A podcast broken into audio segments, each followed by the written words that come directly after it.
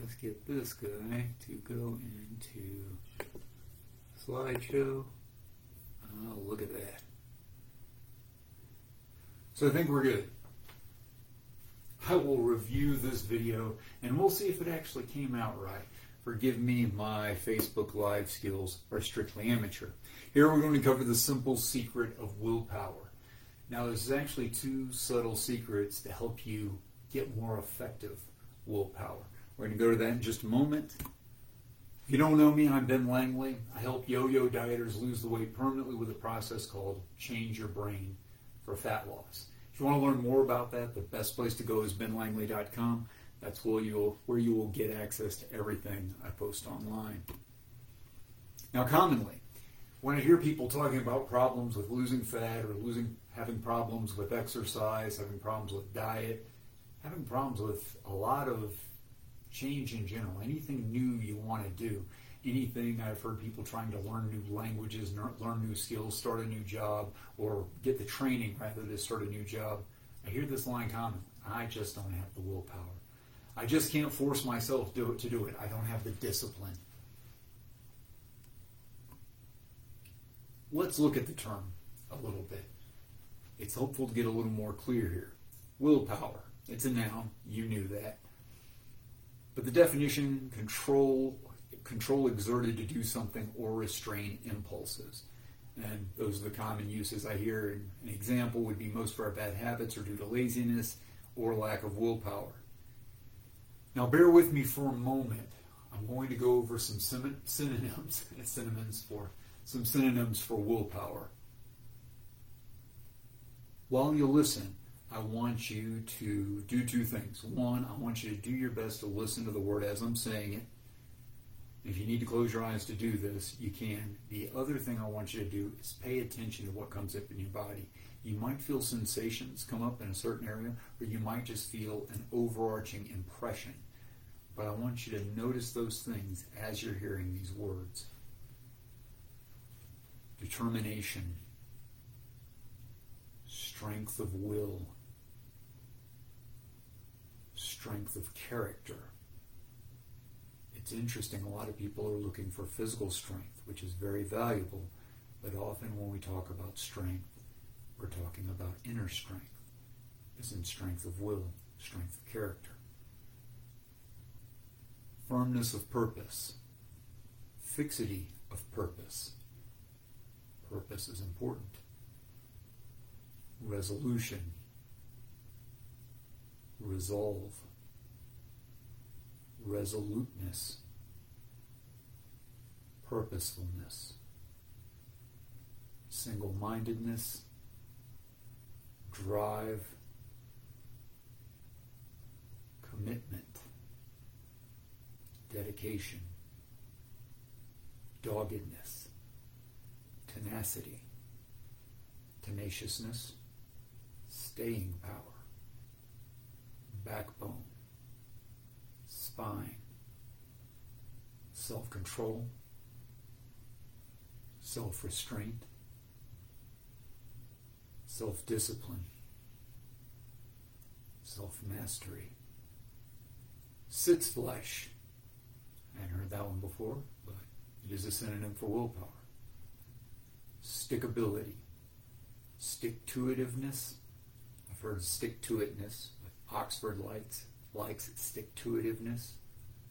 I've heard perseverance, but Oxford likes perseveration.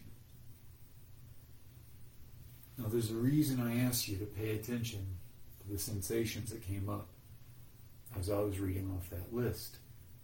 If you need to later, this should be posted online so you can go back and play that portion again if you want to pay closer attention. But the reason you want to listen, the reason you want to pay close attention, any of these terms might trigger a shift in you. Any of these terms might resonate with you a little bit more. And when you notice that, there's potential for power there. Not just using more of that term, or using that term more often to refer to willpower, but in a more complete understanding of willpower, a more complete experience of willpower. A lot of teaching is just direct, as in I teach you a process and you do your best to follow the process. That's useful. It's absolutely useful. But there's a great deal of learning that takes place out of conscious awareness. And sometimes just taking the time to be with something, to just listen and watch what happens as you're listening, you can get on a lot, get a lot out of that too. Sitzfleisch, I had to mention, that refers to either a but or a great deal of willpower. I had to look it up. I never heard it. That's an interesting combination. Thought I'd mention. Onward. Two subtle ways to make it more effective. Now, I actually only listed one on here. Bear with me. Environment is critical.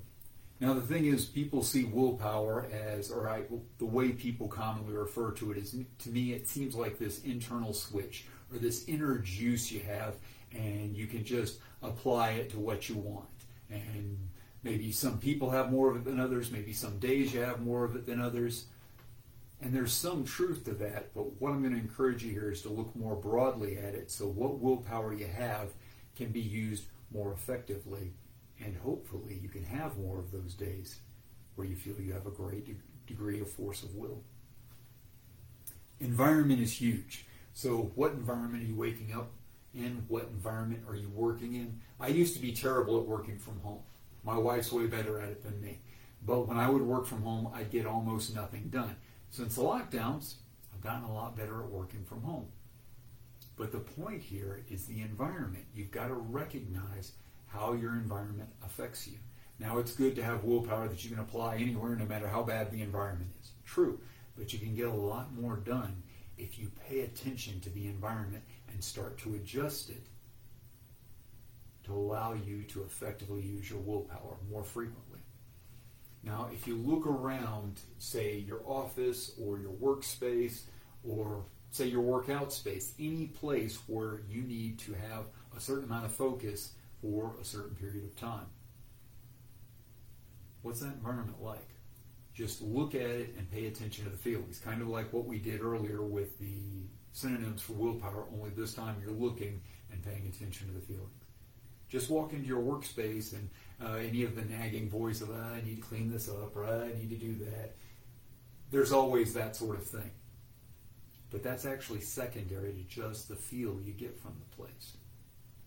See, sometimes a place is somewhat messy, but I get a pretty good feel from it. Not say it couldn't be even better if I cleaned it up, but I still get a pretty good feel. If you're getting a pretty good feel, that's good. Now, sometimes you might have a very clean place, but you don't get a good feel from it. Maybe it's because it feels too clean to actually get any work done there. Maybe it just isn't the way you want your workspace to, to look at all. Whatever it is, you want to pay attention to that feel and see if you can find a way to adjust the feel. See what elements you could take out. Once you get the feel for it, you can just look around and see, well, what's this coming from? It's unpleasant. You're getting a poor vibe from it or just a general unpleasant feel, look around and see if there's anything specific that stands out as creating that.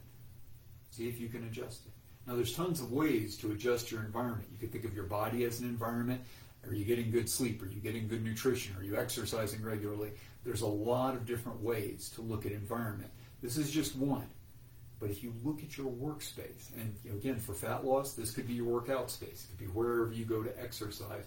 What does it feel like? What's your impression? Before you start talking about it or describing it one way or the other, what's just your felt impression of the place? Give that some attention and see if you can adjust that. And if you adjust that to a way it feels a little more pleasant, you're going to be able to get a lot more done there.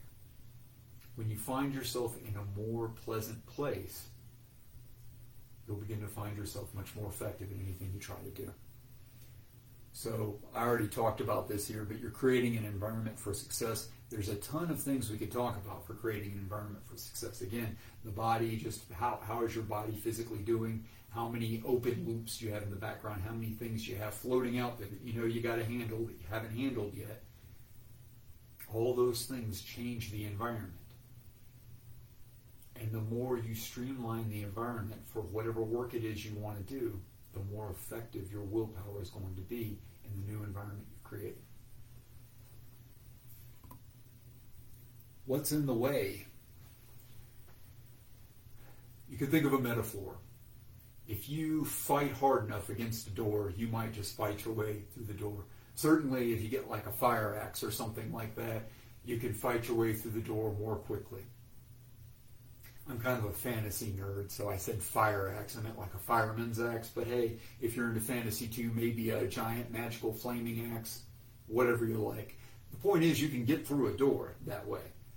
But there is an easier way to get through a door. You just open it. It's obvious, but when we're talking about internal things, you don't always see the door, certainly not clearly.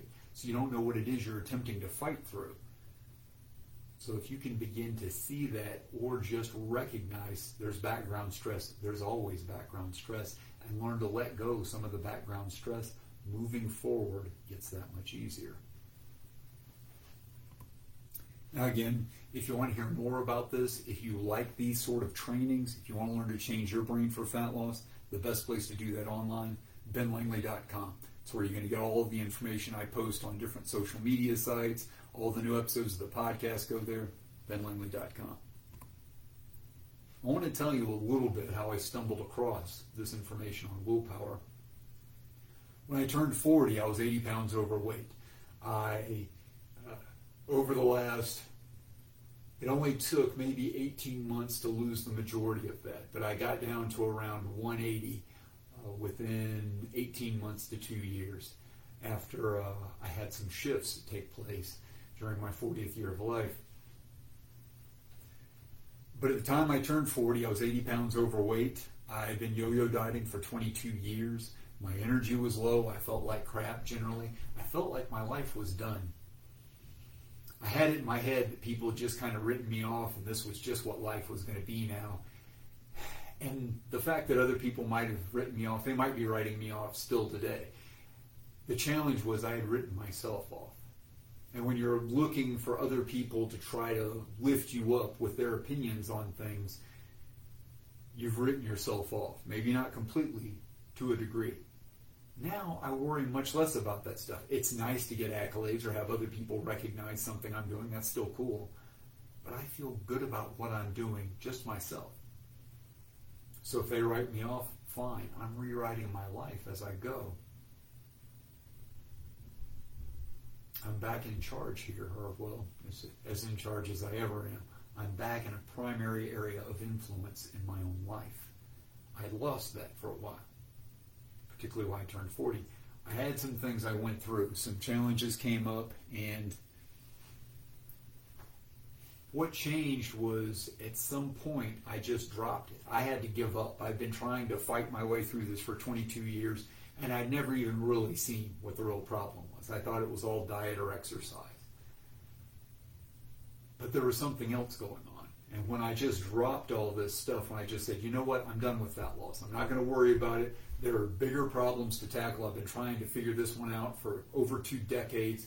Let me just deal with my life, the rest of my life. And if I'm a fat guy, I'm a fat guy. So be it when I let all that go, a bunch of stuff started coming up. I started seeing more clearly things I'd gone through in my childhood, how I how I'd learned to eat, a pattern I had that I never clearly put a name to. Gluttony is probably the easiest way to describe it, but I never really clearly seen that. Never really clearly accepted it about myself. And once I did, it was like a tremendous weight was lifted. I was still significantly overweight, but I felt like a weight had been lifted. I felt light.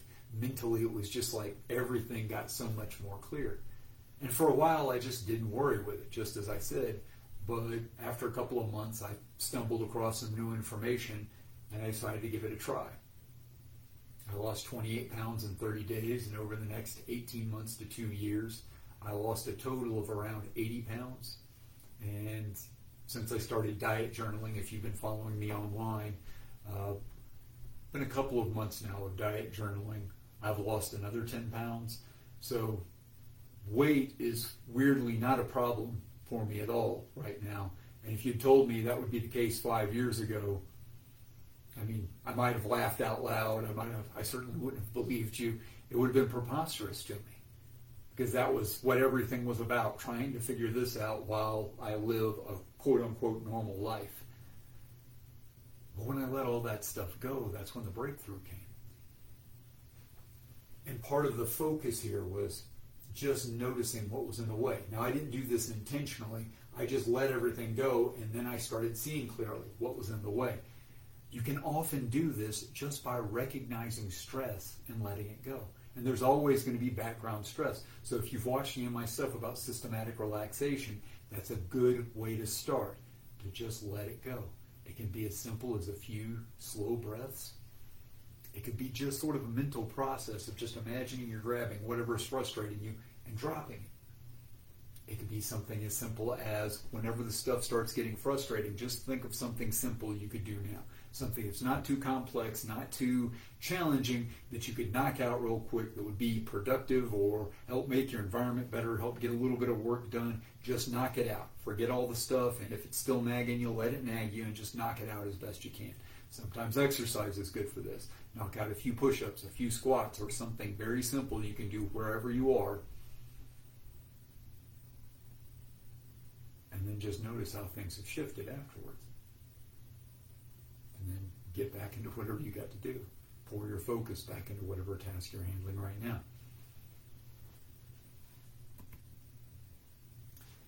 So I got the stress out of the way. That's the main thing that I saw drop. I saw I saw things a little more clearly. I saw this pattern of gluttony, and I dropped a lot of the stress of trying to fix it and force it to work